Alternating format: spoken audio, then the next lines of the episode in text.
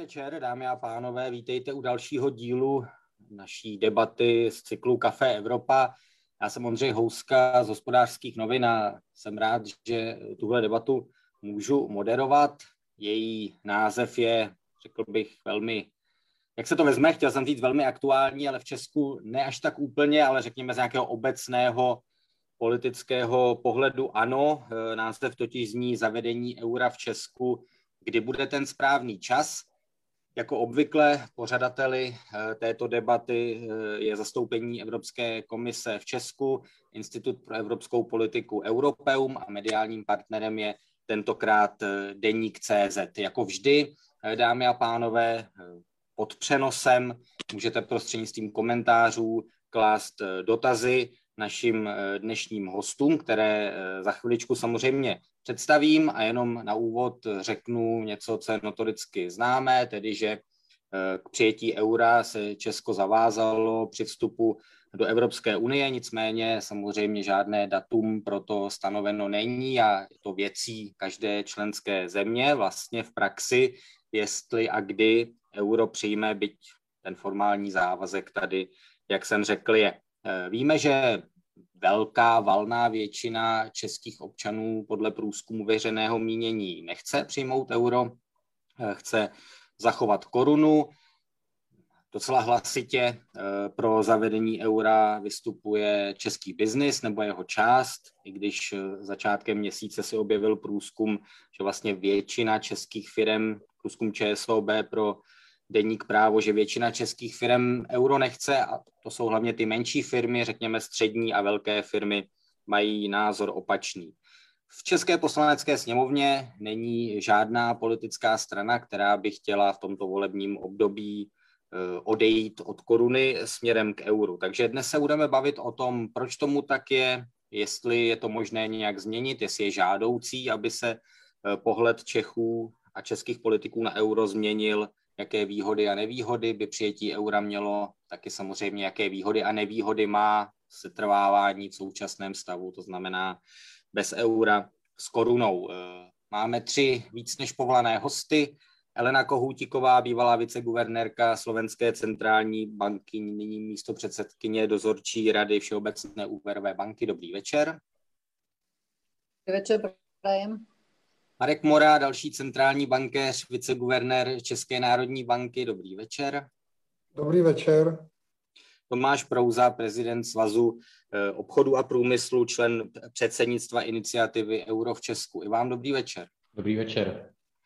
Takže naše debata, jak jsem už řekl, se jmenuje Zavedení eura v Česku. Kdy bude ten správný čas? Eh, vážení, vážení diváci, eh, můžete odpovídat na naši anketní otázku, která tedy zní, eh, jste pro zavedení eura co nejdříve, ano nebo ne, a jak jsem řekl také prostřednictvím komentářů, eh, psát vaše dotazy, takže hm, zavedení eura v Česku, kdy bude ten správný čas, paní Kohoutíková, jak jste se tehdy rozhodovali na Slovensku? Co bylo pro vás to kritérium, jestli už byl správný čas, když jste euro přijímali?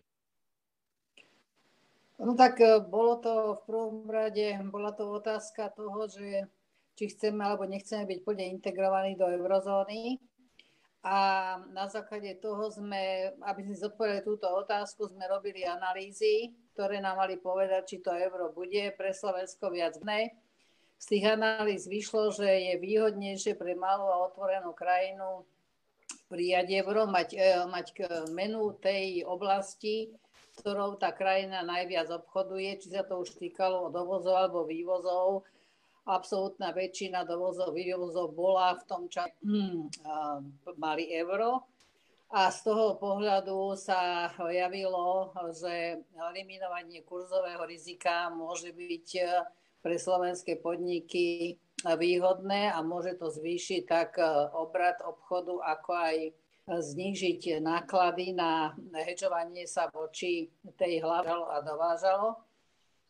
A zároveň eh, bola tam aj tá druhá oblasť a tá taká plná integrácia do eurozóny, to znamená možnosť podielať sa na tvorbe menovej politiky eurozóny, ktorá ovplyvňovala tak či tak našu ekonomiku, aj cez, cez toho, že boli to naši najväčší obchodní priatelia. Dôvod bol aj ten, že a aj pre tých obyvateľov stať sa plnohodnými členmi, plnohodnotnými členmi eurozóny a mať to euro vo svojej peňaženke a mať, e, by som povedala, voľnejší prístup e, do krajín, ktoré platili eurom bez toho, aby sa museli navštevovať zmenárne, aby museli svojím spôsobom tieto náklady. Takže toto boli také hlavné dôvody, ktoré nás viedli potom k tomu, že pre Slovensko je výhodnejšie mať tú spoločnú menu a vláda teda si tento názor prijala, osvojila a začali sa prípravy na prijatie eura hneď po vstupe fakticky do Európskej únie.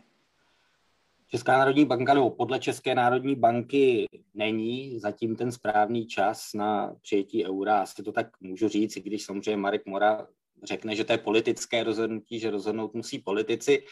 Eh, ale tam se Marka Mory, eh, kdy podle vás, pokud vůbec někdy bude ten správný čas, co, co jsou ta kritéria? Tak ještě jednou hezký dobrý večer z adventní Prahy. Zdravím paní Kohutikovou, zdravím Tomáše Prouzu. No, kdy bude ten správný čas? Já bych skutečně na to zase odpověděl tou obligátní uh, větou, že je to skutečně na politicích, jak oni rozhodnou, kdy je ten správný čas. Z hlediska ekonomického, pokud jde o připravenost České republiky, tak já si myslím, že v podstatě, byť formálně v tuhle chvíli asi některá kritéria z těch přijímacích bychom neplnili, ta Maastrichtská například inflaci, ale to by nebylo až tak podstatné. Myslím si, že pokud bychom to chtěli plnit, tak bychom je plnili. Myslím si dokonce, že členství v eurozóně bychom bez větších problémů zvládli, ale pro mě je spíše otázka, e, kdy najde ten, nebo jestli už je ten správný čas přijmout euro, mě skoro připadá, a tady se omlouvám za možná příliš velkou otevřenost, že už vlastně není ten správný čas na přijetí eura, že prostě ty iluze, které jsme měli na začátku s tím, jak bude eurozóna fungovat, tak ty pro mnohé z nás pominuly a v podstatě já bych dneska viděl hlavně hlavní překážky pro to, proč bychom do eurozóny vstupovat neměli právě na straně eurozóny, čímž samozřejmě se nechci nějak holedbat, že my Češi bychom byli mistři světa, že bychom všechno zvládali skvěle, ale myslím si, že ta heterogenita eurozóny, ty problémy, které tam do dneška podle mě přetrvávají, eh, prostě je něco, co nedělá z mého pohledu eurozónu pro nás příliš atraktivní. Prostě eurozóna neukazuje, že by to byl jednoznačný výtah eh, k hospodářské prosperitě. Je tam řada zemí, které prostě stagnují, stagnují dokonce i desítky let. A na druhou stranu možná ta druhá část mince je ta, že my jsme v České republice do posud, což samozřejmě se může změnit, ale do posud historicky, a to zase platí dlouhodobě, tady nemluvím o nějakých jednom, dvou letech, tří letech, pěti letech, já bych řekl za posledních možná sto let od vzniku České nebo Československé republiky neudělali žádnou velkou makroekonomickou chybu, kterou bychom si tady spustili nějaké zásadní ekonomické problémy, a které, kde bychom si třeba spustili něco jako je hyperinflace čemž se docela vy, vymykáme tady v tom regionu. Takže na jednu stranu ta dlouhodobá stabilita, která je s tou měnou spojena, to, že si myslím, že docela dobře funguje v Českou hospodářská politika, že funguje i dobře nezávislá centrální banka na jedné straně, to znamená, není potřeba utíkat k nějaké alternativě a na druhé straně, jak už jsem říkal na začátku, ta podle mě neúplně dokonalá atraktivita eurozóny což je samozřejmě velké téma samo o sobě, ke, které se, ke kterému se můžeme vrátit. Tak tohle si myslím, že jsou ty dvě strany jedné mince, proč se Češi do eurozóny příliš nehrnou. Vrátíme se určitě k tomu tématu, jenom eh, dovolte eh, doplňující otázku. Heterogenita eurozóny, která podle vás nesplnila, asi to tak můžu schrnout, ty přísliby, které se od ní očekávaly. Podle vás by to pro Česko znamenalo co, že kdyby Česko přijalo euro, tak by doplácelo třeba slabším ekonomickým růstem na to, že členy té měnové unie jsou i některé oslabené státy, nebo jak jste to přesně myslel? No to je přesně to téma, které asi bychom měli diskutovat podrobně. Je to samozřejmě téma ožehavé, protože z pozice České republiky tady dělat nějaké hodnocení eurozóny, která samozřejmě průměru je bohatší než je Česká republika, si hospodářsky vyspělejší, je samozřejmě složitá věc, ale myslím si prostě to, že e, tím, jak eurozóna nekonverguje a myslím si, že jedno z těch možná nevyřčených, ale přeci jenom cílů vstupu do eurozóny bylo, že to ty státy vnímaly jako jakýsi výtah jak už jsem říkal, k ekonomické prosperitě. A tím, že to prostě neexistuje, tak to samozřejmě vyvolává pnutí v té eurozóně a na tom pnutí se ty státy eurozóny nějakým způsobem musí podílet. Buď to teda na těch politických debatách, které pak musí ale ti, kdo to rozhodují, obhájit u sebe doma, což vždycky není jednoduché, anebo pak to sebou může nést i jisté finanční, nechci říkat úplně náklady, ale dejme tomu závazky prostě toho, že že te, musíte v případě nutnosti některým těm slabším státům eurozóny pomáhat, což určitě na začátku, když se do eurozóny vstupovalo, tak to myšleno a míněno nebylo. Pokud bych uvedl jenom jeden příklad, Slovenská republika, jistě paní Kohoučíková by nám to poslala lépe než já, ale já jsem v té době pracoval v Bruselu, viděl jsem to velmi zblízka. I slovenská vláda paní premiérky Radičové v podstatě trošku padla na tom, že, že se muselo pomáhat eurozóně. Ale těch vlád mimochodem tehdy EU bylo několik. Já jsem, jim, já jsem to tehdy počítal, myslím si, že jsem mi napočítal 9 nebo 10, eh, kde přímo nebo nepřímo premiér, eh, předseda vlády prostě prohrál volby a hodně to bylo spojeno eh, s problémy, s problémy eura, takže to nese i svoje náklady. A pokud nepřijme hospodářské nebo ekonomické nebo finanční, kde chápu, že to nemusí být náklady, protože je to třeba jenom vklad do nějakého společného fondu, jako je ten Evropský stabilizační mechanismus, ale má to možná své náklady politické a proto jsem mi říkal, že je to vlastně z velké části pro mě i otázka politická. Pokud politici tohle to všechno, co já tady říkám, budou ochotně přijmout a podstoupit, tak eh, a budou, a budou si vědomi těchto rizik a budou si vědomi toho, že je musí nést, tak eh, podle Tomáše Prouzy předpokládám správný čas na přijetí eura už byl dávno, je to tak? A proč? No, no já myslím, že ten správný čas byl v roce 2010. Eh, jednak protože Zimmermann vždycky říkal, že historické události mají být na dobře zapamatovatelná data, až se to bude jednou zkoušet ve škole. Eh, ale v té době jsme se začali bavit o vstupu do eurozóny někdy v roce 2005. A tehdy pořád ještě nějaká mírná většina lidí byla pro, nebylo to tak jako dominantní štěpící téma, jako je to dneska, to je té politické investice, o které mluví Marega, která spoustu politiků vůbec odrazuje o to, aby vůbec vedli tu věcnou debatu. Že rovnou dneska dostanou tu nálepku jako eurohujerů a zabordanců Bruselu a jako ztrácí na tom strašně moc a vydělat na tom politicky moc krátkově nemůžou. Ale zároveň ještě v těch letech 2005 eh, do začátku krize eh, jsme taky ale byli jako ekonomicky jako velmi jako zdravá, silná země.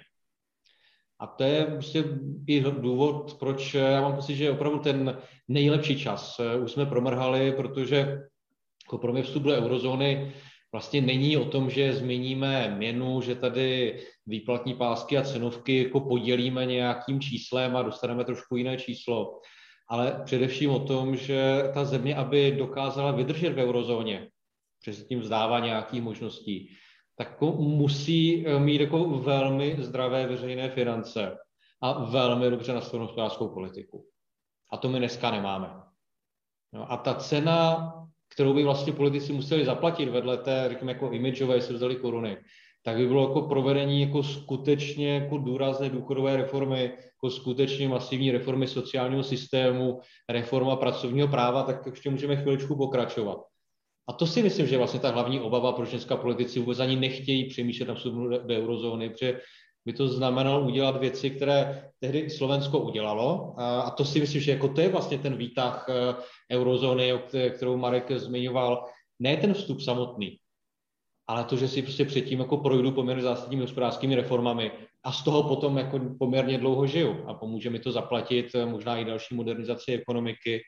A, a pak možná někdy časem přijde jako ten druhý benefit eurozóny a to je jako trošku jako omezení některého chování. Já jsem se díval poslední třeba dva, tři roky na to, jak eh, se rozhodovaly italské vlády tak jako kdyby nebyli v eurozóně, tak tady dneska Itálie je v úplně jiné situaci, máme tady jakou vlnu devalvací a to, že vlastně Itálie měla zúžený manévrovací prostor, tak si myslím, že vlastně jako celé Evropě prospělo.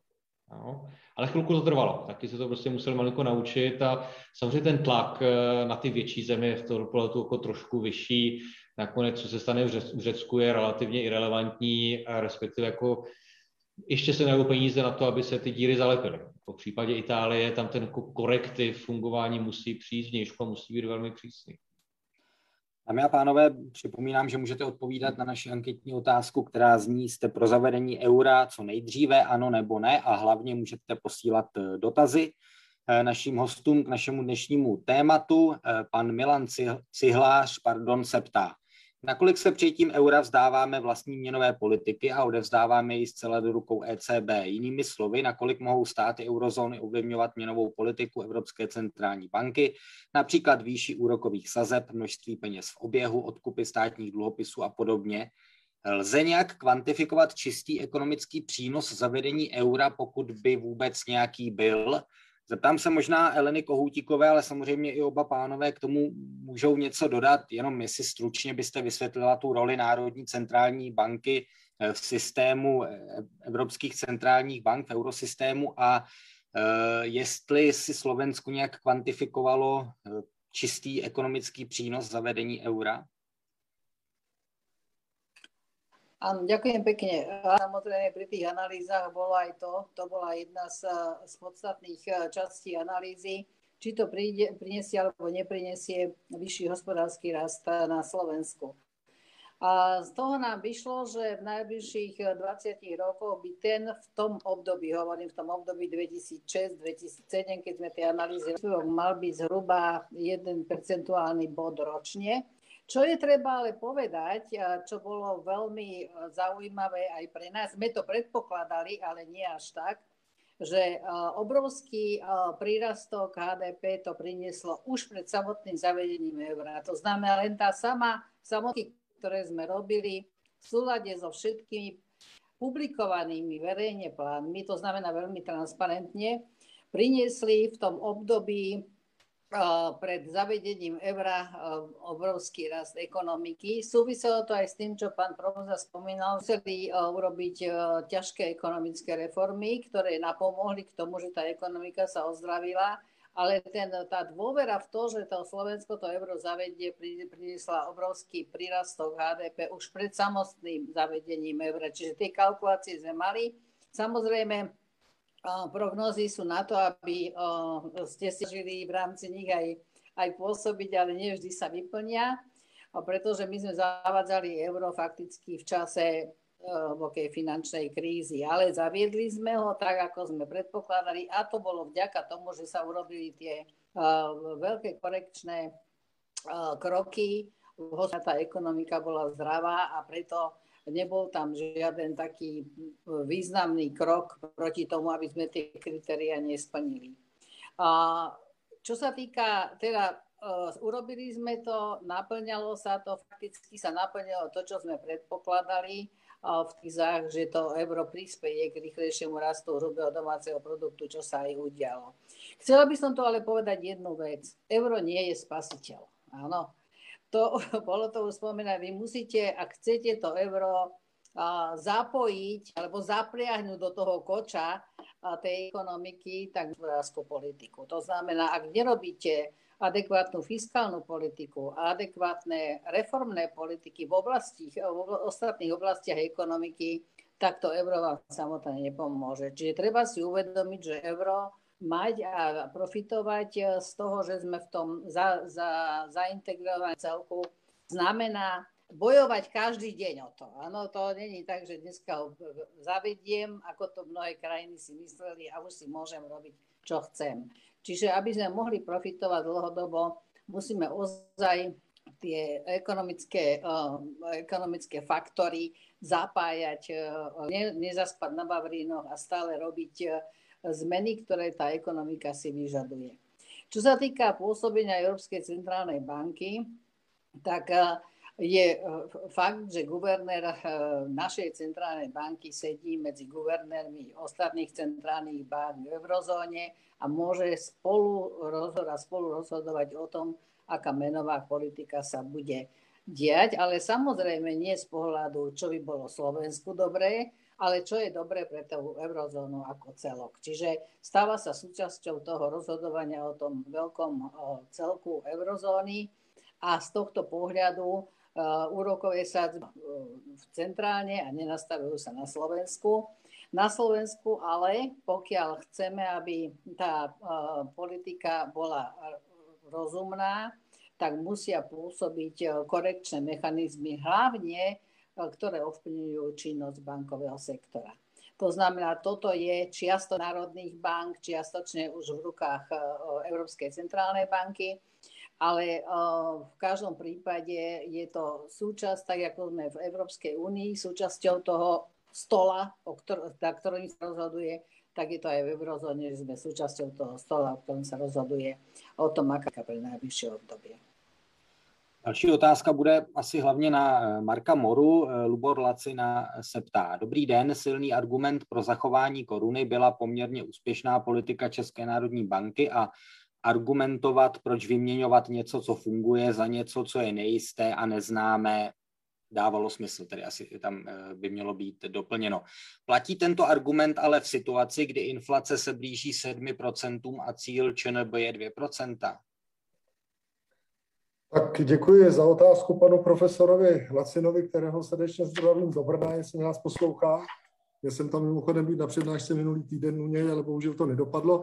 Tak eh, samozřejmě správná otázka, ale tam je, já teda mimochodem ještě chtěl zareagovat na spoustu věcí, které byly řečeny předtím, jestli by to šlo. Určitě, určitě. Bych teda odpověděl na, na dotaz pana profesora Laciny. Eh, eh, samozřejmě inflaci máme daleko od cíle, Nicméně snažíme se naše instrumenty vrátit tam, kde má být, to znamená k našemu cíli. Jsme přesvědčeni o tom, že někdy koncem příštího roku, začátkem roku 2023 se k tomu cíli dostaneme. Ono mimochodem pro centrální banky to není problém, oni umí bojovat s inflací, pokud to chtějí udělat, prostě eh, zvyšovat sazby směrem nahoru a potlačovat inflaci není až tak složité, což je opačný případ proti tomu, který jsme tady měli teďka skoro téměř 10 let, kde ta inflace byla příš, příliš nízko.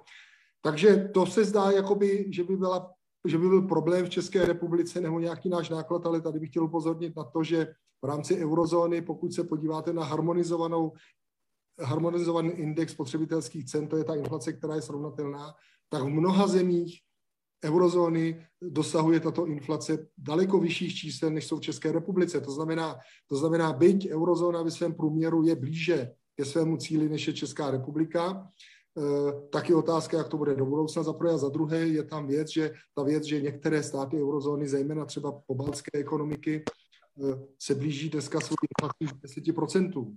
Takže je otázka, jak oni se pak na to dívají, jak se dívají tyto země na to, jak eh, eh, měnová politika Evropské centrální banky je úspěšná, ale já samozřejmě chápu, že eh, centrální banka eurozóny nebo Evropská centrální banka je úplně v jiné situaci než Česká národní banka, protože má prostě těch 19, jak už jsem řekl na začátku, velice heterogenních členů. Můžu ještě zareagovat na dvě, na tři věci? Jistě.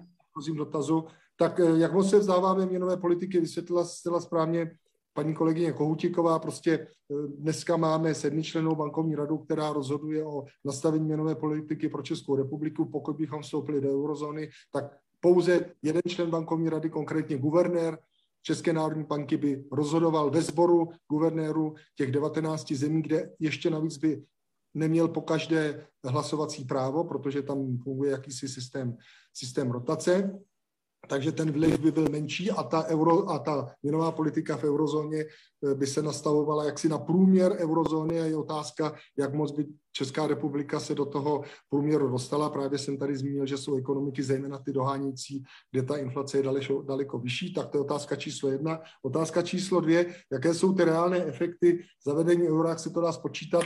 Tam si myslím, že je potřeba uvažovat o dvou kanálech. Jeden kanál je ten to pouhé zafixování měnového kurzu a jak se ta ztráta té volatility kurzové promítne do prohloubení obchodu, do zvýšení investic a o tom se vedou ohromné debaty v literatuře a vůbec ta debata není jasná, vůbec to není jasné, že to nějaké dodatečné prohloubení obchodu má. Pravděpodobně tam jakýsi efekt pozitivní, ale je poměrně malý. Ale co je zásadní, je přesně to, co říkala paní kolegyně Kohutiková, to jsou ty reformy, které vlastně zvýší konkurenceschopnost té ekonomiky, které je připraví na to, aby v té eurozóně mohla fungovat. Ale pokud tyhle ty reformy děláte i bez eura, tak můžete fungovat taky velice dobře.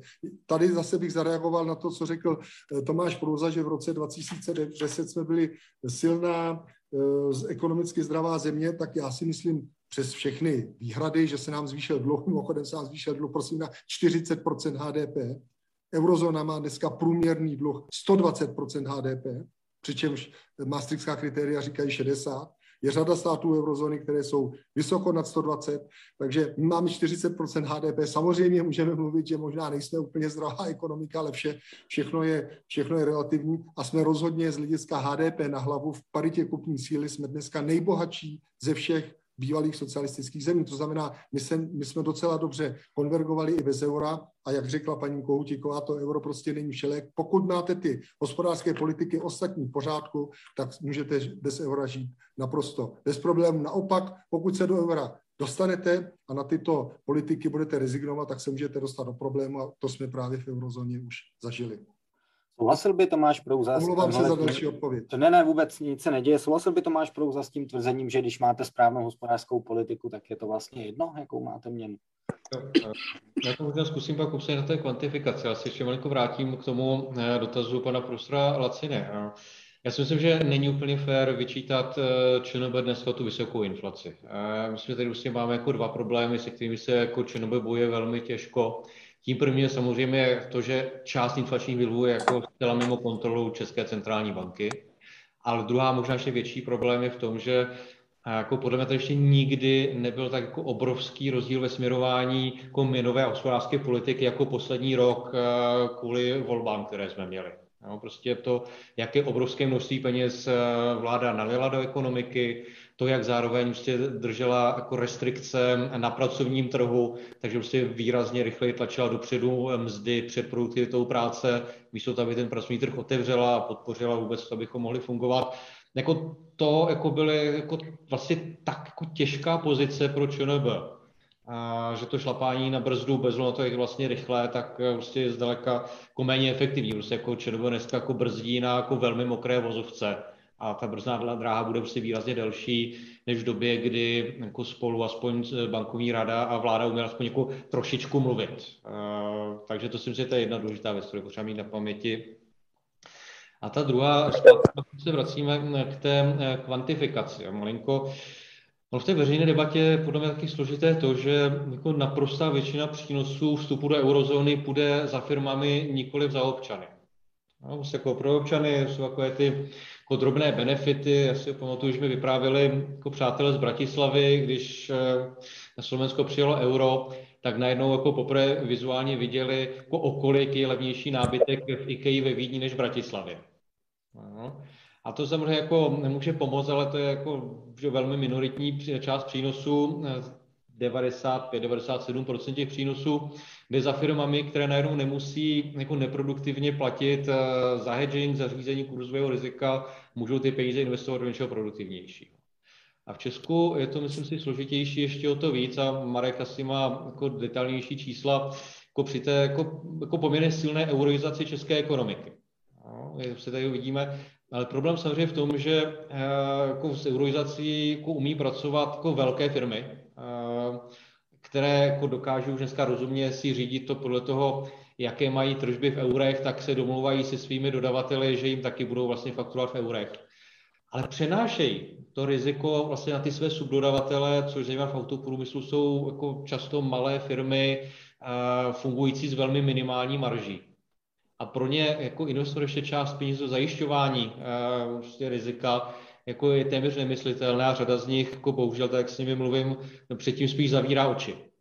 A prostě raději jako berou to riziko, že může dojít nějakému velkému kurzovému pohybu, než aby investovali do rozumného zajištění. A to je jako nějaká časovaná bomba, která jako zatím úplně nevybuchla, ale může se to stát. Čili to je druhá věc, která je klíčová. No a e, třetí pořád platí vlastně to, co si, co si tady společně říkáme. A že klíčové jsou ty reformy. A v té dnešní situaci podle mě ale jenom rozhodnutí, že chceme vstoupit do eurozóny, podle mě téměř to jediné, co vybudovalo nějaký společenský koncenzus, proč do těch reform jít. Protože jsme v situaci, a, a kdy ten proces jako trvá jako tři až čtyři roky. I při velkém spěchu tři roky. A pokud to vláda neudělá vlastně na svém prvním zasedání po volbách, tak už to neudělá nikdy, protože pak jako se dostáváme zase do toho dalšího volebního roku. A ten strach z těch dopadů je strašně velký. A já se bám, že my neumíme to, co nakonec dokázali politické strany na Slovensku při vstupu do eurozóny, že se dokázali dohodnout, že v té volební kampani, která tam přišla, Zase nikdo úplně aktivně nespochybňoval ten vstup samotný Slovenska. Spochybňovaly se parametry reform, případně jejich odvolávání, ale Eleno, pokud si dobře pamatuju, prostě nikdo tehdy ne, eh, vlastně nerozjížděl kampaň za zachování slovenské koruny. Je to tak? Je, ani to nikdo nemá dneska už jako agendu, nič vůbec. Uh, Já myslím, ta... že uh, u nás uh, jsou... Můžem? Jistě. Mám, mám trošku zle počujem, stručka, sa stále cez počítač pripojiť a nedala, nedá sa mi, lebo mi to skáče. Či som, myslím, že sa ma pro, uh, niečo pýtal pán Prouza.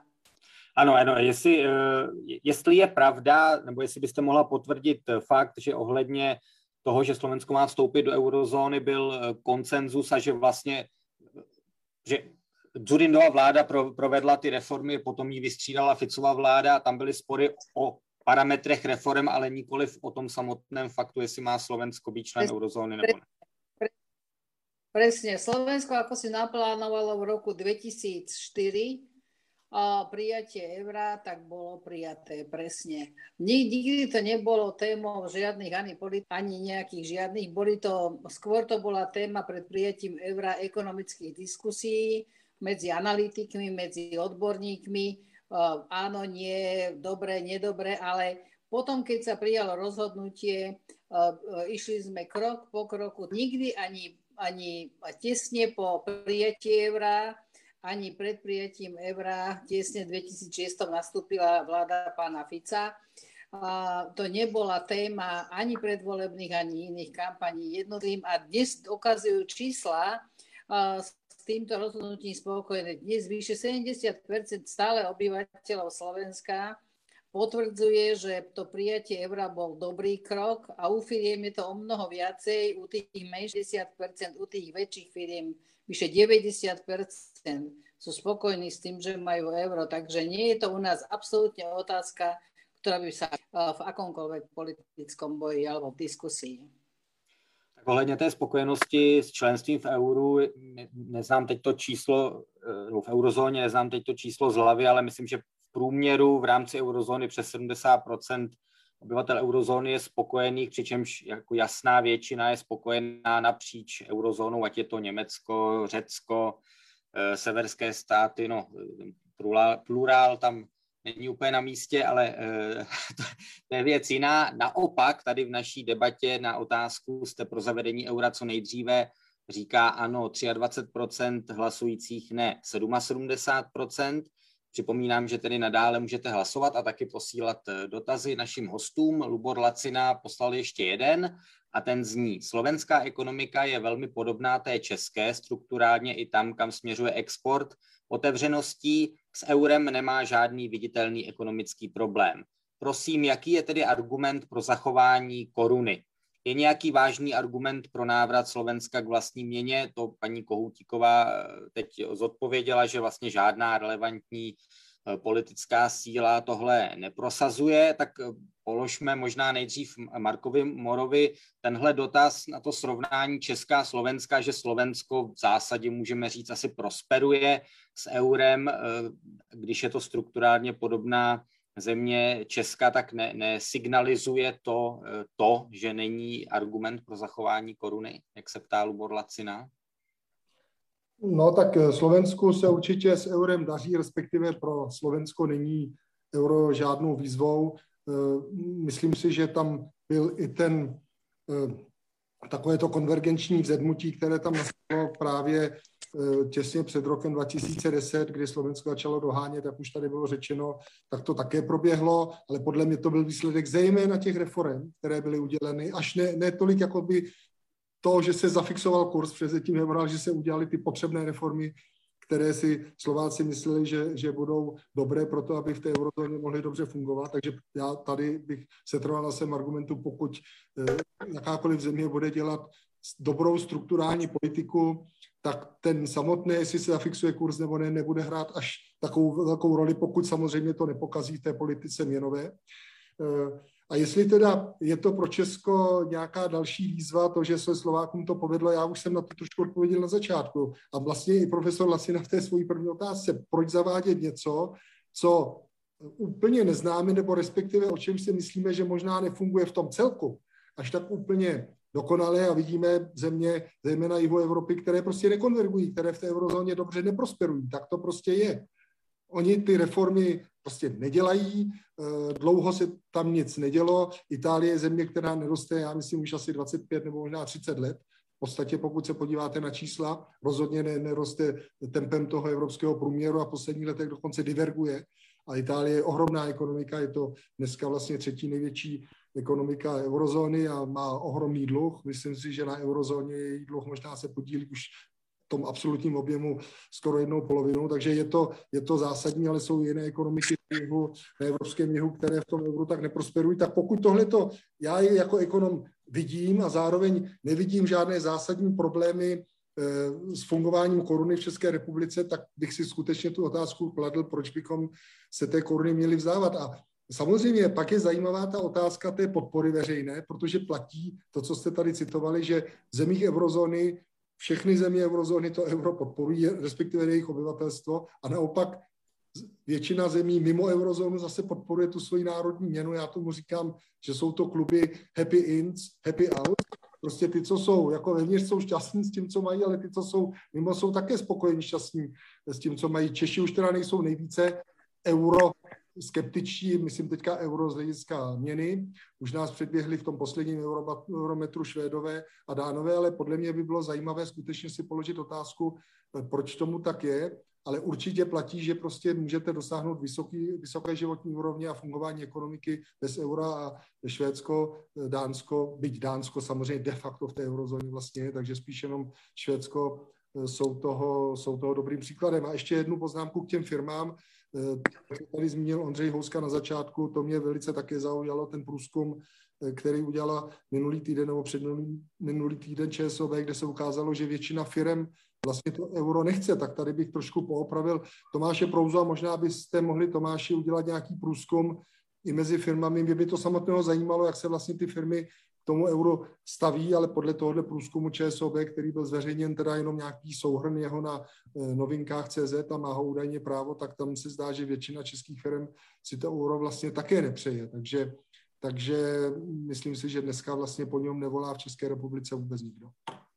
Tomáš Prouza, není to, není to tedy tak, že vlastně jsou to ty velké firmy, které jsou ale v té veřejné debatě pak velmi slyšet a pak možná vzniká zkreslený obraz, že český biznis jako celek chce euro, nebo to není zkreslený obraz? No, my se to strašně těžko komentuje, protože uh, jsem neviděl tu metodiku průzkumu ČSOB.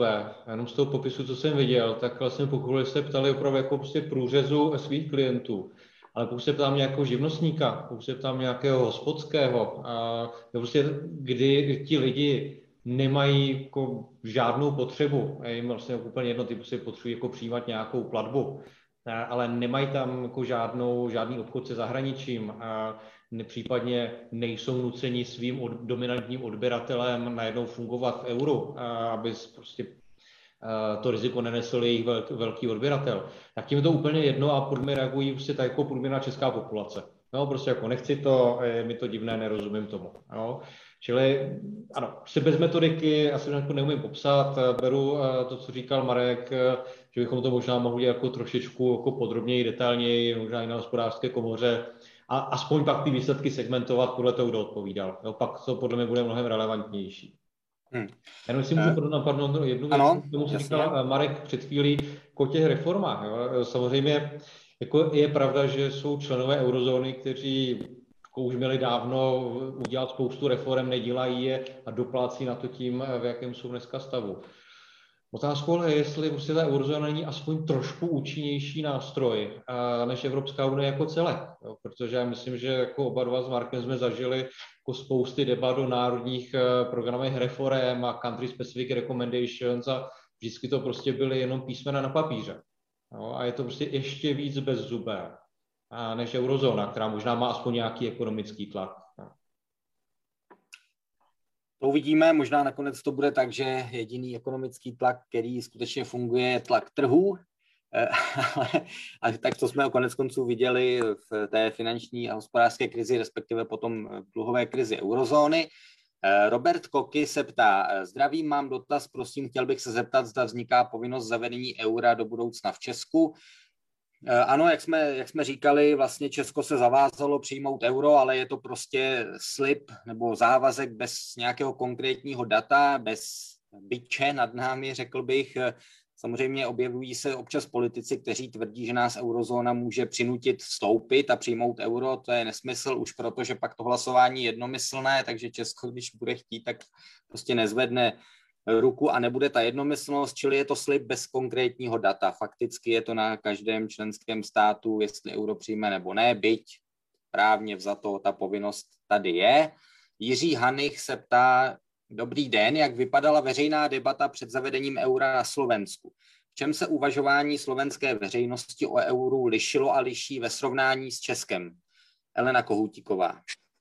Jak byste to popsala? Proč vlastně na Slováci byli...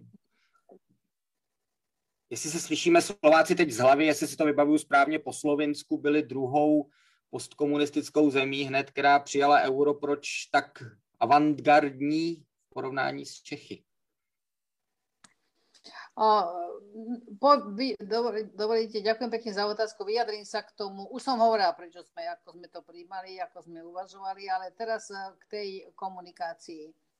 A začiatku mám taký dojem, ak si pamätám dobre tie čísla, bola podpora euru v tom období 2004-2005 eh, v Česku vyššia ako na Slovensku. A, o obyvateľstva. Podstatná je komunikácia. Treba komunikovať férovo a otvorene o tom, o čom to je, čo euro znamená a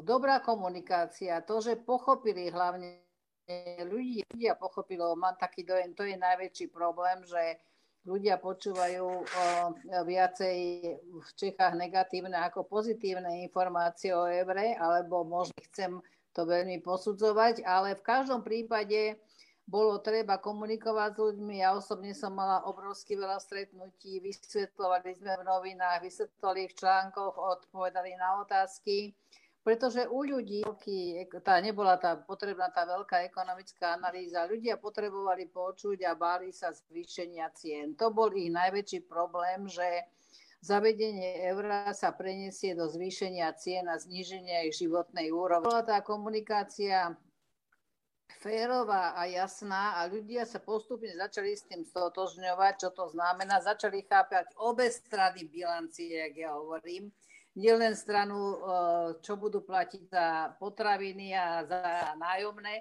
ale aj koľko dostanú na svoje výplatné pásky.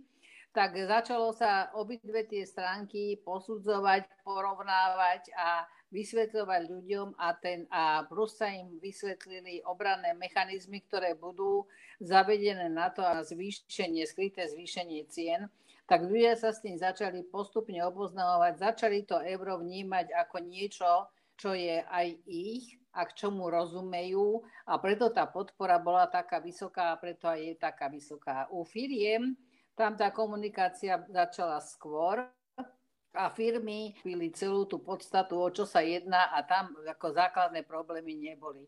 Veľké problémy, ktoré vznikajú a kde ľudia odmietajú eurá, aj tí menší podnikatelia vznikajú z toho, že nie celkom chápu celý ten proces a boja sa všetkoho nového. Čiže pokiaľ sa dobre komunikuje, veľa komunikuje veľmi čestne na otázky, aj na, na otázky možných rizik, aj na otázky prínosov a toho, čo to vlastne znamená v tej peňaženke, tak ľudia sa s tým postupne začnú stotožňovať. Je potrebná hlavne komunikácia, komunikácia, komunikácia, ale samozrejme tá komunikácia je účinná iba vtedy, pokiaľ uh, Eh, hlavné zložky v krajine hovoria jedným jazykom. To znamená, pokiaľ vláda, eh, parlament a centrálna banka povedia áno, eh, chystáme sa k tomu euru a teda chceme vám vysvetliť, o čo sa jedná, chceme vám vysvetliť tak. V tom prípade sa tá verejná mienka môže zmeniť.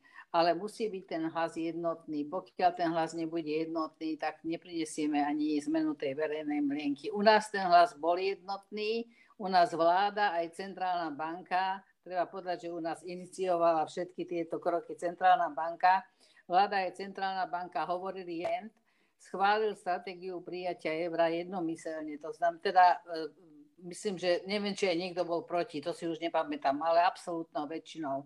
To znamená, že všetky tieto tri zložky, ktoré ovplyvňujú verejnú mienku, hovorili jedným jazykom a tým pádom sa postupne začalo aj to nastavenie objemne menších firiem, väčšie firmy nemali s tým vôbec problémy, začalo sa to nastavenie meniť. Čiže komunikácia, komunikácia kom- a férová komunikácia, ktorá komunikuje obidve strany a povie tým ľuďom, o čo sa im Hmm. Dana Karásková poslala dotaz, chtěla bych se zeptat hostů, jestli může fungovat společný trh bez společné měny. Není to proti principům společného trhu využívat měnový kanál k zvýhodňování vlastních podnikatelů? Tak pamatujeme si ze začátku 90. let tu známou studii One Market, One Money, nebo One Money, One Market, ne, myslím, že One Market, One Money, tak eh, Marek Mora nejdřív a pak Tomáš Prouza. Eh, může fungovat dobře společný trh bez společné měny? Tak já jsem byl vlastně, když vyškolen na té teorii, že one market, one money, také jsem si to dlouho myslel. Dneska už si to nemyslím a znám spoustu ekonomů, kteří si to nemyslí. Myslím si, že může fungovat trh eh, s několika měnami, ale tam je rozdíl oproti tomu, co se dělo zejména v 80. letech, bych řekl, je to, že dneska fungují po vzoru zejména Bundesbanky, ale i jiných nezávislé centrální banky. A vlastně e, měnový kurz už se nepoužívá jako obchodně politický nástroj, tak jako právě tomu bylo v těch 70. a 80. letech. Samozřejmě, že dochází fluktuaci kurzu. Samozřejmě může dojít i k jeho v uvozovkách manipulaci nebo prostě k jeho, přímého, k jeho přímému ovlivnění, tak jako jsme toho byli svědkem v České republice na podzim roku 2013, ale to se dělo všechno čistě změnově politických důvodů, neboli za, s cílem nebo za účelem dosažení inflačního cíle, nikoli v nějaké umělé zvyšování konkurenceschopnosti a podobně, aby po dohodě nějaké, nějaké, centrální banka uh, měnu uměle devalvovala a podobně. Takže já si myslím, že to fungovat může, ale samozřejmě teoreticky to přiznávám, je jednodušší fungovat na jednotném trhu uh, se společnou měnou, ale prosím nás, uh, ono to není jenom jednotný trh, Ono na tom jednotném trhu je prostě 19 států a 19 fiskálních politik. A to je to, co je složité. Prostě vlastně máte měnovou, eh, jednotnou měnovou politiku, centralizovanou měnovou politiku v konfederaci 19 států. A to je ohromná výzva a to prostě podle mě je pořád hra s otevřeným koncem. Tomáš Prouza? No, no, já myslím, přesně klíčové to, co říká uh, Marek. Prostě ta nesladěnost fiskálních politik uh, prostě je to, co jako výrazně omezuje ty potenciální benefity, které jako teoreticky tam určitě jsou, ale jako zároveň jsme v situaci, kdy uh, jako máme jako jako one market a jako almost one money, jo, protože přece jenom dneska mimo euro uh, jsou spíš ty marginálnější ekonomiky uh, evropské. Jo možná pojmě Pol, eh, Polsko, ale uh, jo, to, co si myslím, že je klíčové, je to, že kdybychom tady jako neměli eurozónu, tak uh, Itálie se jako zřejmě chová úplně jak než se chová dneska. Španělsko, Portugalsko, možná i Irsko, jako před pár lety, jako tady možná jako viděli opravdu poměrně jako masivní měnovou válku v posledních deseti letech. A jako strašně vlastně jako špatně se popisuje to, jak je důležité, že se to nestalo. Možná to jako budou e, nějaké ekonomické studie, ale to si myslím, že je možná jako ten klíčový benefit. Říkám, špatně se to popisuje, ale myslím si, že kdyby tady nebyla eurozóna, tak si spousta zemí v posledních 10-12 e, letech řeší ekonomické problémy se různými jako kurzovými intervencemi. Oni samozřejmě jako krátkodobě mají své benefity. Viděli jsme to v Česku, no, jako velmi jako rychle pomohlo tu českou ekonomiku nastartovat. Na druhou stranu, když potom s odstupem jako tří, čtyř let člověk mluvil s řadou podnikatelů, tak říkali, hele, to bylo super, jenom my jsme vlastně strašně rychle spohodlnili, zapomněli jsme na to, že jednoho dne eh, nebo ten kurzový závazek vypne. A až potom jsme vlastně se spožením zjistili, jak doplácíme na to, že jsme prostě nemodernizovali, neinvestovali do vlastních firm, protože jsme měli ten uměle nafouknutý polštář. Jo, čili zase taky otázka, jestli se bavíme teď o pohledu dvou, tří let nebo pohledu jako deseti a více let. To zase jsou dvě úplně jiné metriky. Hmm, Marku Moro, není to relevantní argument, že vlastně nebýt eura, tak tady mohlo v krizi docházet nějakým kompetitivním devalvacím, měnovým válkám a podobně? Samozřejmě, to je standardní argument zastánců eura, já ho beru, ale je to něco, co prostě nevíme a nikdy se to nedozvíme, co by bývalo kdyby. Prostě to nevíme, ale je určitě dobré připomenout, že euro bylo od začátku vnímáno zejména některými jako politický nástroj. Byl to prostě nástroj integrace z hora dolů, byl to silný federativní prvek, vnesený do tého integračního procesu se záměrem toho, že ty ostatní eh, federativní prvky se komplementárně k tomu doplní, což si někteří mysleli od začátku, nebo tak chtěli, někteří si to tak nemysleli, třeba Němci si to tak nemysleli, ale Francouzi asi nejspíš jo. Existuje samozřejmě, existují z tomu stohy, stohy literatury a pak je otázka, jak jednoduché tyhle ty ostatní prvky, ty komplementární k té, té jednotné měně se budou doplňovat a já si myslím, že ta cesta prostě bude ohromně, ale ohromně složitá. Takže eh, na jednu stranu je pravda možná, že kdyby bývalo nebylo euro, že by ta eh, integrace obchodní a hospodářská v EU bývala byla složitější, ale na druhou stranu to nevíme. Ale co víme, že ta eurozóna má některé své problémy, má prostě země, které jsou výrazně zadlužené, dlouho prostě nekonvergovaly a je otázka, jestli prostě konvergovat začnou a pokud nezačnou, tak já myslím, že nikdo neví, jaká bude odpověď a jestli to ta eurozóna vůbec unese, protože jediná cesta pokud by ta eurozóna divergovala, je skutečně mít nějaký společný federativní rozpočtový prvek, prostě rozpočet, prostě přerozdělování. A to si myslím, že bude mít prostě značné, značné politické náklady. Nevím, jak jednoduše budou prostě daňoví poplatníci v Holandsku a v Německu se vzdávat části svého bohatství aby to posílali někam na jih Evropy jenom z toho důvodu, aby prostě jsme všichni se společně měli hezky v té eurozóně. To myslím, že může fungovat rok, dva, možná pět, ale dlouho to fungovat nebude. Já mimochodem jsem žil leta v Německu a i uvnitř Německa se tyhle debaty vedou a to jsou jaksi Němci mezi Němci. Jo? Z východu na západ a vůbec to tam není jednoduché, vůbec to tam není dořešené a že by tohle fungovalo prostě v Evropě, já si moc nedovedu představit. A druhá cesta, která by byla z ekonomického hlediska jednodušší, je samozřejmě, pokud Itálie by začala prostě konvergovat, pokud by tam nastartovaly ty reformy a pokud by se z Itálie, z Itálie stalo takové nové Německo nebo Holandsko nebo já nevím, kterou tu zemi z těch prosperujících pojmenovat jako ten příklad, protože ono, kdybyste mluvili dneska s Němci, tak vám Němci řeknou, že taky nejsou dobrý příklad, že taky úplně optimálně nerostou, neprosperují, tak můžeme vzít Holandsko, můžeme vzít nějakou jinou, tak to by bylo ideální, protože z toho by profitovali i ta, italští občany, italské firmy, italští politici, celá eurozóna, my bychom z toho profitovali, všichni by se měli lépe, pokud prostě Itálie by udělala reforma, začala růst. Problém je, že ty náklady těch reform jsou tak velké, že je tam prostě už 20 let nikdo neproved.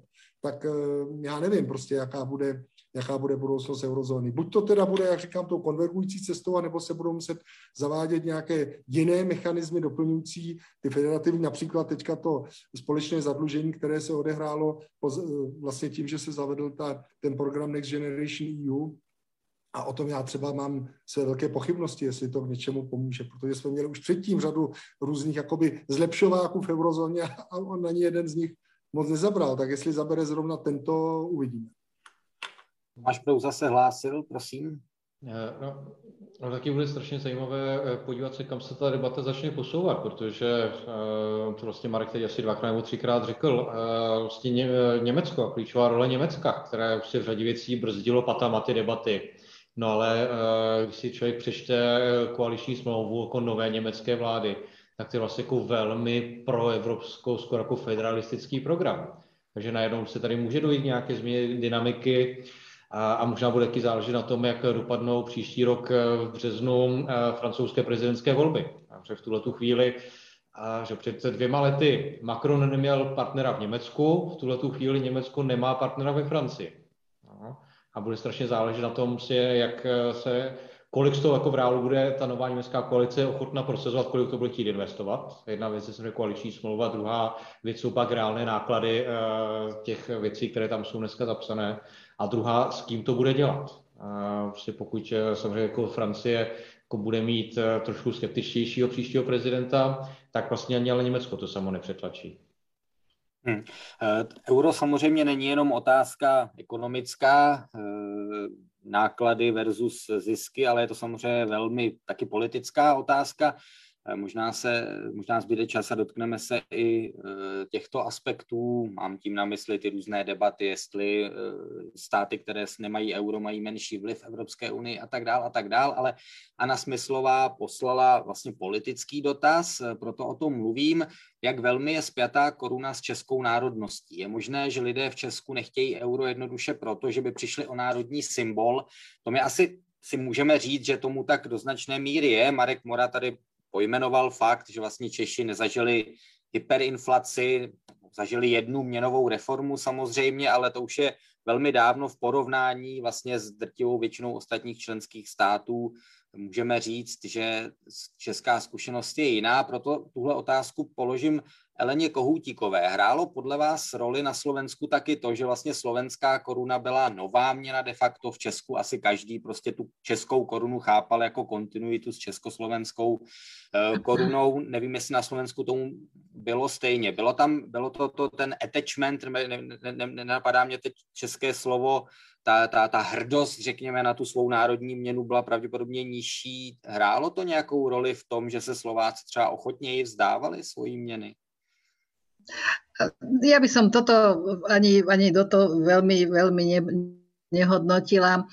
Bola, slovenská koruna bola veľmi obľúbená, dôvera v centrálnu banku bola veľká, fakticky najdôveryhodnejšia inštitúcia bola centrálna banka a ľudia mali korunu radi. Možno práve preto, že to bola No neviem, či sa Česká republika stotožňovala s Československou korunou a či to brali pokračovanie České, ale my sme určite tú slovenskú korunu mali radi a boli ľudia na ňu hrdí. Boli hrdí na to, že ju majú.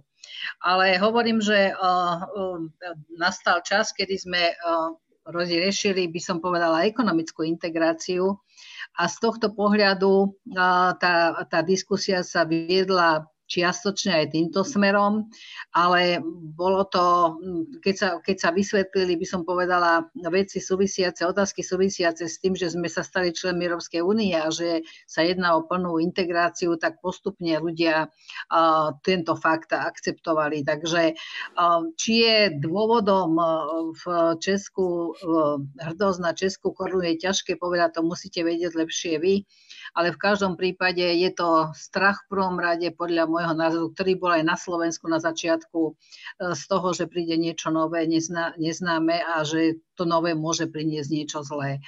A toto treba vysvetľovať. E, podľa môjho názoru, tým, že sme sa stali členmi Európskej únie, my sme už hodne obidve ekonomiky integrované do, do európskeho priestoru, aj pre Českú republiku je eurozóna, e, teda krajiny eurozóny najväčším obchodným partnerom. Takže z tohto pohľadu, e, keď sa to ľuďom vysvetľuje dostatočne jasne a dostatočne transparentne, tak myslím, že táto e, úloha alebo táto rola, že sme hrdí na svoju menu, je veľmi dobrá a treba ju preniesť na to, že budeme hrdí na európsku menu. Hmm.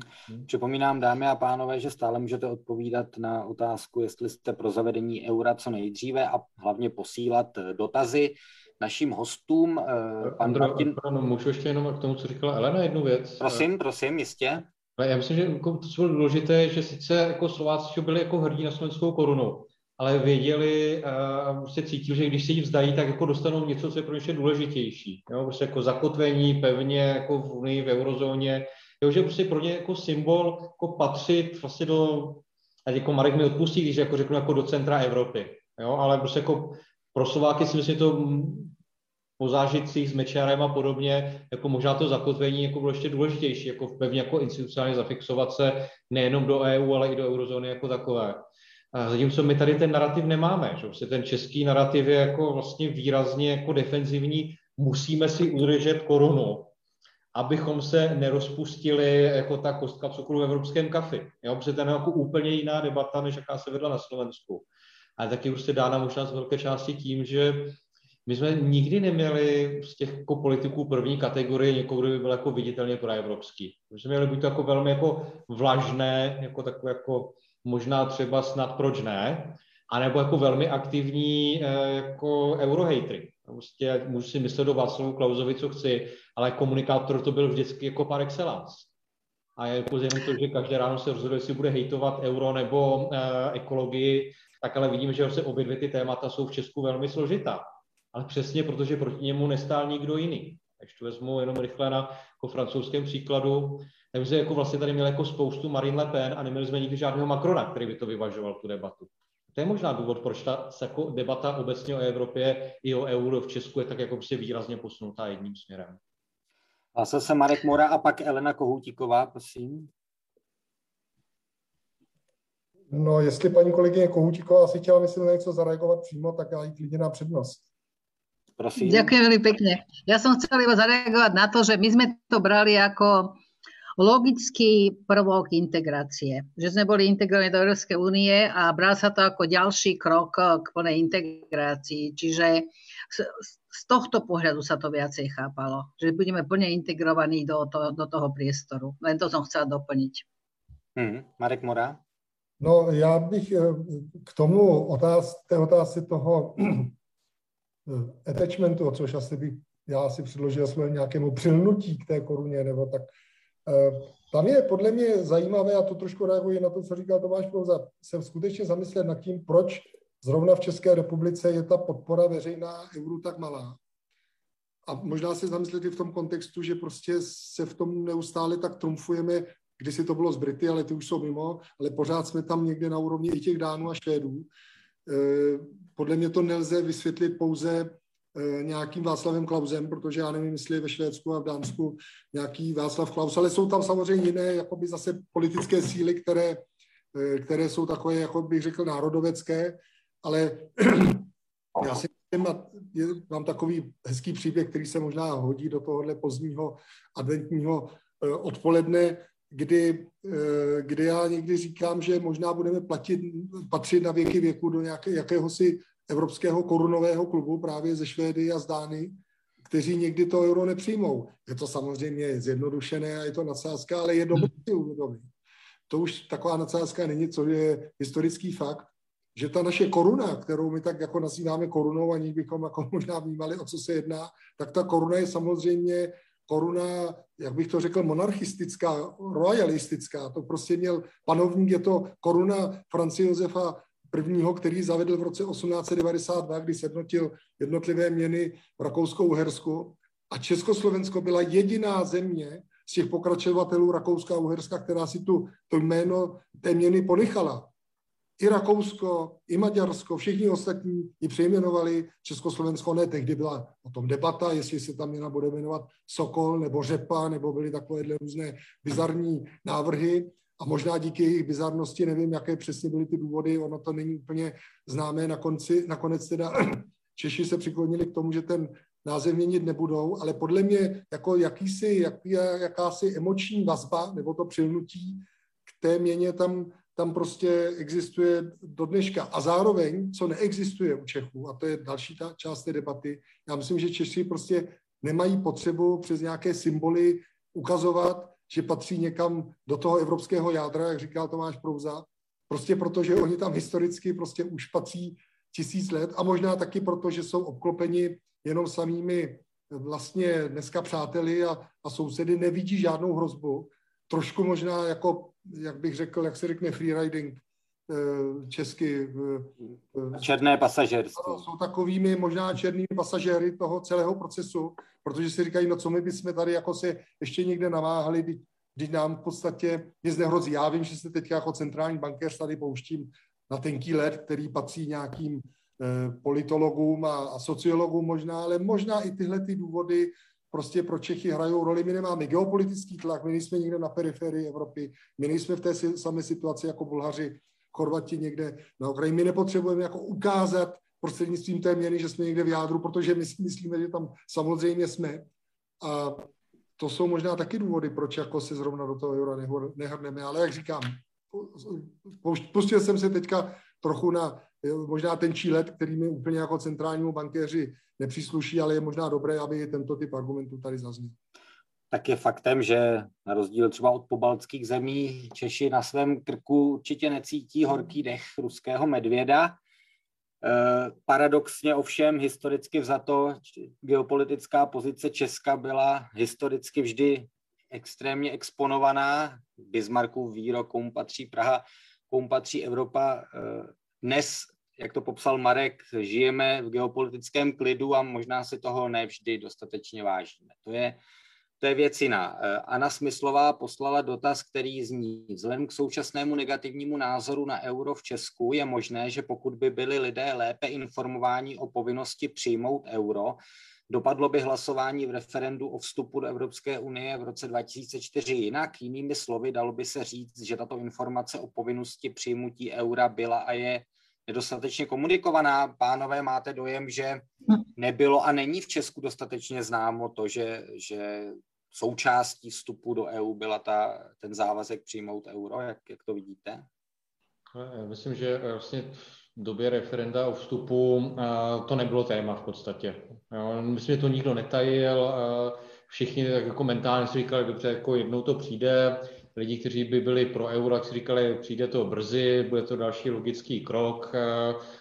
Ti, kteří byli proti, tak si říkali, ale jako nemá, nemá to termín, bude to jako všechno v eh, byrokracii, co je bez termínu, tak se nestane nikdy. Uh, nevím, podle mě, i kdyby se o tom mluvilo víc, tak to prostě nepřeváží jako tu masivní podporu, kterou měl vstup do Evropské unie. Myslím, že prostě to bylo jasné, že jako to referendum dopadne uh, a že by se nějak zásadně nezměnilo. Helena Kohoutíková.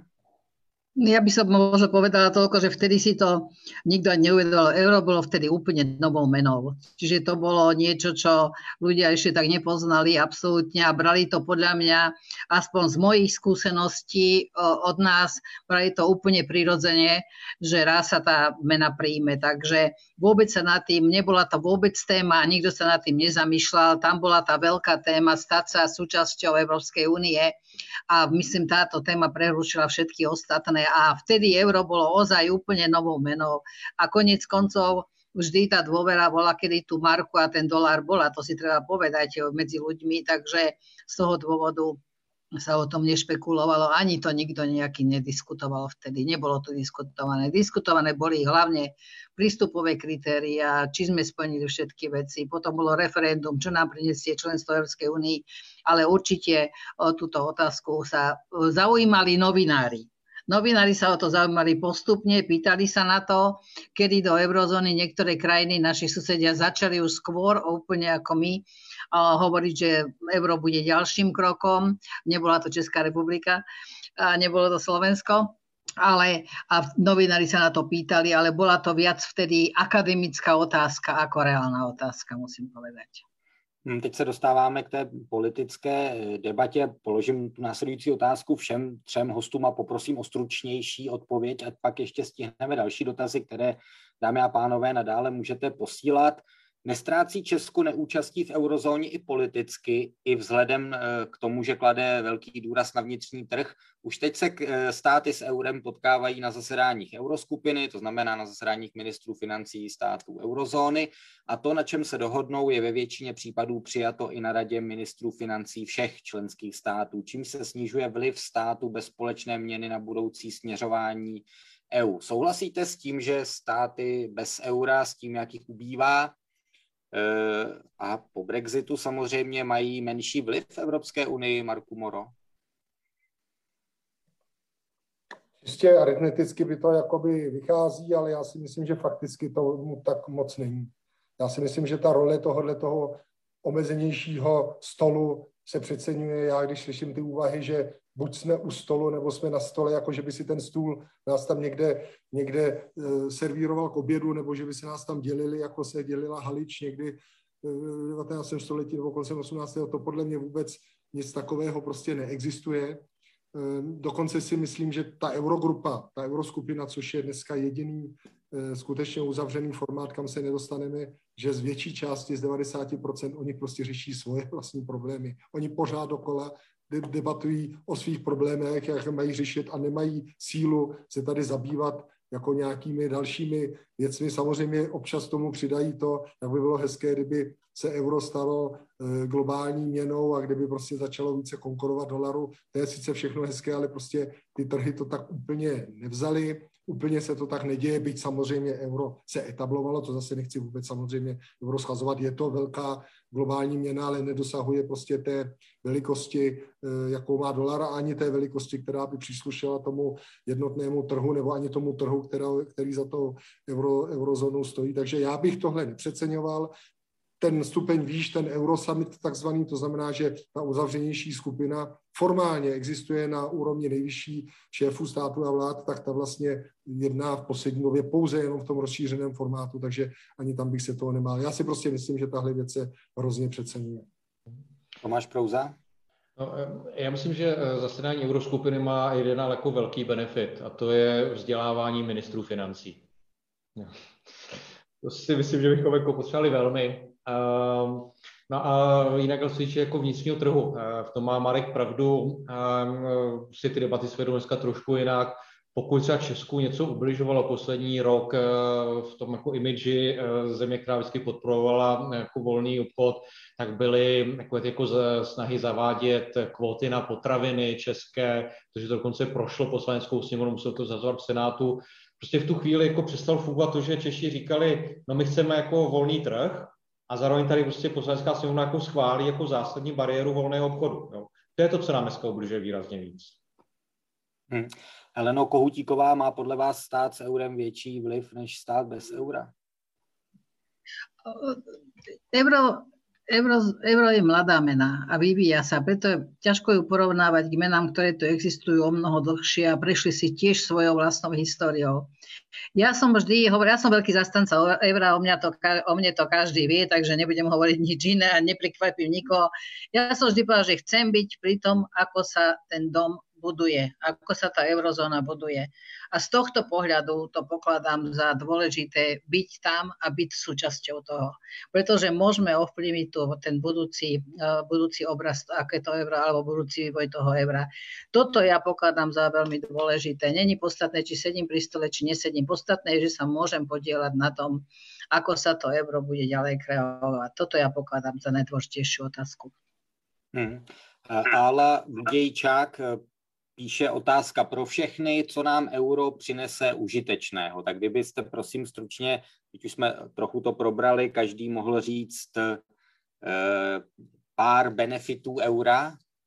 Marek, začneme u Marka Mory samozřejmě, jak jinak. Tak jednoznačně ty benefity jsou jasné. Tak zaprvé, pokud bychom měli euro, nemusíme měnit, nemusíme chodit do směnárny, nemusíme si měnit koruny za eura, nemusíme, pokud kupujeme si dárky k Vánocům někde z Německa a podobně, tak nemusíme platit ty poplatky za směnu kurzu, které už jsou dneska transparentnější i při tom obchodu přes karty. Eh, firmám by odpadlo to riziko eh, kurzových změn, té kurzové volatility, takže by tam bylo jisté, jisté, jistá větší stabilita nebo jistá větší jistota.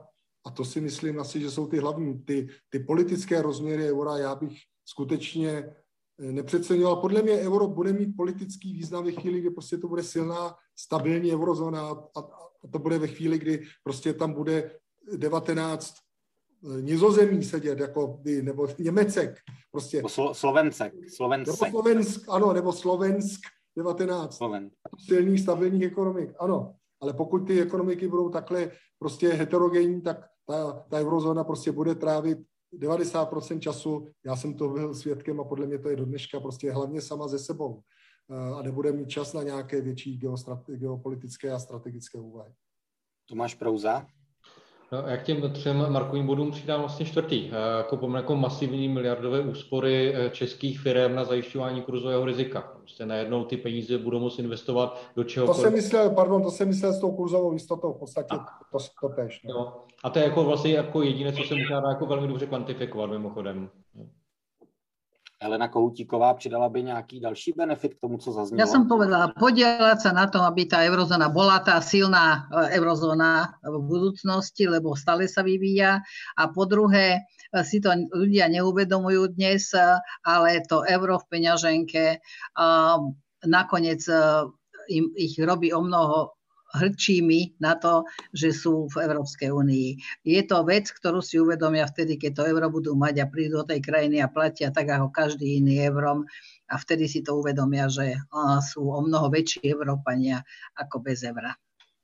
Nepřidal by Marek Mora k těm výhodám třeba levnější financování státního dluhu v krizi nebo v obtížné situaci. Jsme viděli v pandemii, že takřka všechny státy eurozóny prodávali desetileté dluhopisy za záporný úrok. To Česká nebylo, nebo podle vás je to jenom důsledek politiky ECB, nikoliv nějaký definiční znak eura, ta případná to si větší myslím, že je zrovna taková velice, velice sporná věc. Jednak je to sporná z toho důvodu, jak jsem řekl, že při té politice velice nízkých úrokových sazeb ty dopady do inflace jsou velmi různorodé a jsou státy, které v inflaci nás výrazně převyšují, jak už jsem mluvil, třeba ty balské státy mají inflaci k 10%. A druhá věc je, která se vlastně dneska v eurozóně děje a to, co provádí Evropská centrální banka, že vlastně stlačuje ty úrokové výnosy, stlačuje ty rizikové prémie a e, oni se sobě pak ty e, výnosy úrokové blíží to je něco, co třeba ta mástřská smlouva, aspoň jak já jsem se jí učil na vysokých školách několika, u velkých expertů, třeba typu Paula de Graueho, se to vyučovalo úplně jinak. Tam právě existovala ta, ta no bailout clause, ta, ta klauzule toho, že nebudou ručit jedny stát, jeden stát za druhý, právě byla určena k tomu, aby v případě, kdy fiskální politika začne být méně zodpovědná, aby právě ty trhy, jak tady někdo řekl přede mnou, nevím, kdo to byl, aby právě ty trhy začaly disciplinovat tu vládu právě tím, že budou považovat vyšší cenu za ten dluh a přivedou ji právě k té fiskální zodpovědnosti, která je v té eurozóně nebo v té jednotné měnové zóně, tak potřeba. Dneska se ta politika obrátila, Evropská centrální banka se snaží, aby ta diskrepance mezi těmi úrokovými sazbami nebyla, to znamená, žádný disciplinující efekt tam není. Pokud si málo rostoucí předlužené Řecko může půjčovat levněji než Česká republika, která roste docela úspěšně a není tak zadlužená, tak podle mě to není pořádku, ale to se omlouvám teda tady, že už jsem velmi, velmi otevřen. Podle mě je to zase jako zárodek dalšího nezdravého vývoje, než eh, že bych to prodával jako úspěch nějaké evropské měnové integrace. Dotaz od Martina, pro, nebo ještě Elena Kohoutíková chce reagovat, prosím, stručně. Mikrofon, prosím, zapněte. Áno. ano. Ja by som len k tej inflácii, že e, tam je, to by som, to je, to je na inú debatu, pretože to záleží od štruktúry ekonomiky a veľa z tej inflácie je uh, inflácia alebo rast cien, ktoré nevie byť ovplyvnené menovou politikou. Takže uh, to by som nechala ako bokom porovnávanie, lebo ozaj je to veľmi závislé od toho, aká je štruktúra ekonomiky a tým, že veľa tej inflácie je dovezenej, tak veľmi ťažko sa porovná vyhrávajú krajiny, ktoré sú rôznorodé iba na okraj toho, že to Tak teď jsme ztratili zvuk eh, a položím otázku tedy od Martina Procházky. Eh, neslyšíme vás, paní Kohoutíková, měla jste vyplý mikrofon, ale už, už se zase se, se odsekla. Počujete ma, nie? Počujete teď už ano, teď už ano, teď už ano. Eh, Martin Procházka pro, otázka pro Marka Moru, jaká je pravděpodobnost, že se vytvoří duální ekonomika, ve které budou mít subjekty s přístupem k euru, firmy získávající tržby v eurech, část občanů, která je schopná generovat příjmy a získávat úvěry v eurech, silnou výhodu v získávání aktiv a pracovní síly oproti subjektům, které jsou odkázány na korunu a její drahé financování. Má vůbec politika či nebo ještě nějaký účinek, pokud trh nemovitostí a aktiv mohou s levnými eurovými úvěry ovládnout zahraniční subjekty, zatímco českým nebudou kvůli drahému financování dostupná? Složitá otázka, přesto prosím o pokud možno hodně stručnou odpověď, ať ještě stihneme další dotazy. No, je to skutečně složitá otázka. No, já si myslím, že duální ekonomiku ča, jako Mezi občany nemáme téměř vůbec. Existuje samozřejmě mezi firmami. Jsou firmy, které si berou dneska úvěry v eurech, ale jsou to zejména ty firmy, které euro generují tím, že mají eurové tržby ze svých, ze svých vývozů, což není vůbec, vůbec žádný problém pro nás, ale není to zdaleka tak masivní věv jako v jiných eh, částech světa, kde třeba dochází k globalizaci. Pokud jde o ty občany, tak já si myslím, že tam je prostě, to není otázka euro, ne euro, tam je možná otázka nějakých úspěšnějších a méně úspěšných, protože já jsem třeba tak, já jsem řadu let vydělával také v eurech eh, a bral jsem si, eh, bral jsem si taky úvěry v eurech, takže to je spíš otázka jakoby těch pracovních příležitostí, nevím, v Česku, pokud se nemýlim, tak české komerční banky českému občanu úvěr v eurech na financování třeba nemovitostí v zásadě neposkytují. To se u nás prostě děje naprosto minimálně na rozdíl od toho, co se dělo v Polsku, Maďarsku, kde se to fixovalo, jestli si vzpomínáte na švýcarský frank, na eura, dříve právě díky těm nižším úrokovým sazbám, ale nikdo tam nebral potaz to kurzové riziko, tak to prostě u nás v podstatě neexistuje. Takže já bych chtěl jenom tady pánovi říct, že samozřejmě je tam ještě otázka kurzového rizika, ale samozřejmě pokud máte ty příjmy v eurech, tak pravděpodobně ale zase nebudete pracovat v České republice. No, budete pracovat asi někde v zahraničí, protože české, české firmy, pokud já vím, nikomu ještě mzdy v eurech nevyplácejí nebo je to naprostá okrajová záležitost. Jsme rádi, že pan profesor Lubor Lacina z Brna stále sleduje naši debatu. Pokud náhodou neexistuje ještě jiný Lubor Lacina se zájmem o euro, což je statisticky krajně nepravděpodobné, a ptá se, nebrání podhodnocená koruna tomu, aby se česká ekonomika posunula po výrobní vertikále k vyšší přidané hodnotě? Podnikatelé díky podhodnocené měně nejsou nuceni inovovat, zvyšovat produktivitu a česká ekonomika je v úzovkách chycena v pasti dodavatele levné pracovní síly. Euro by potřebný tlak mohlo vytvořit. Prosím, kdo se zhostí odpovědi na tenhle dotaz?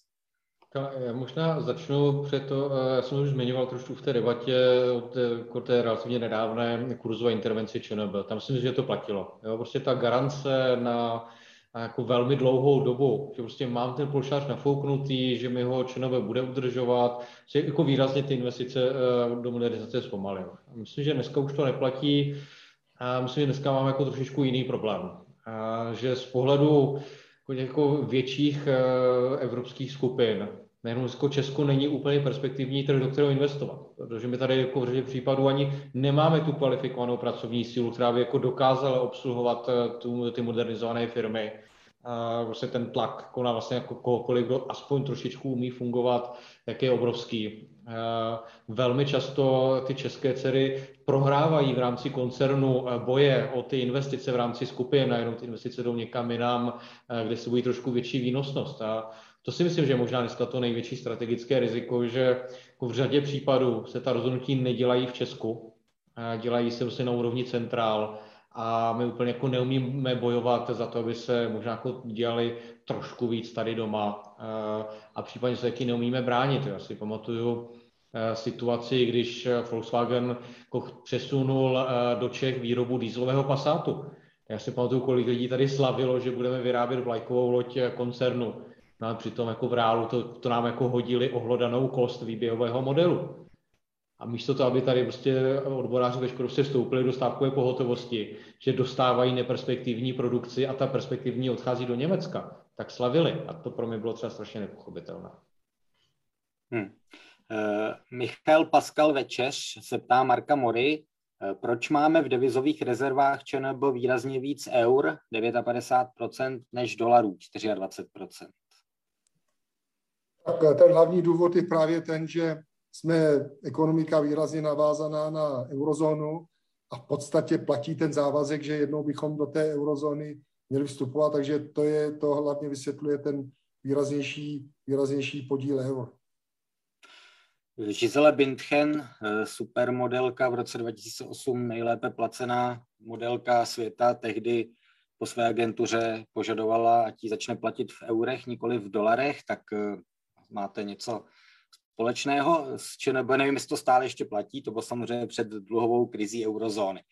Dámy a pánové, naše debata tímto končí. Mezi diváky je víc euroskeptiků, nebo euro, myšleno euroměna skeptiků, než v české populaci, protože na otázku jste pro zavedení eura co nejdříve eh, zhruba 20% odpovídá ano a 80% eh, nikoliv.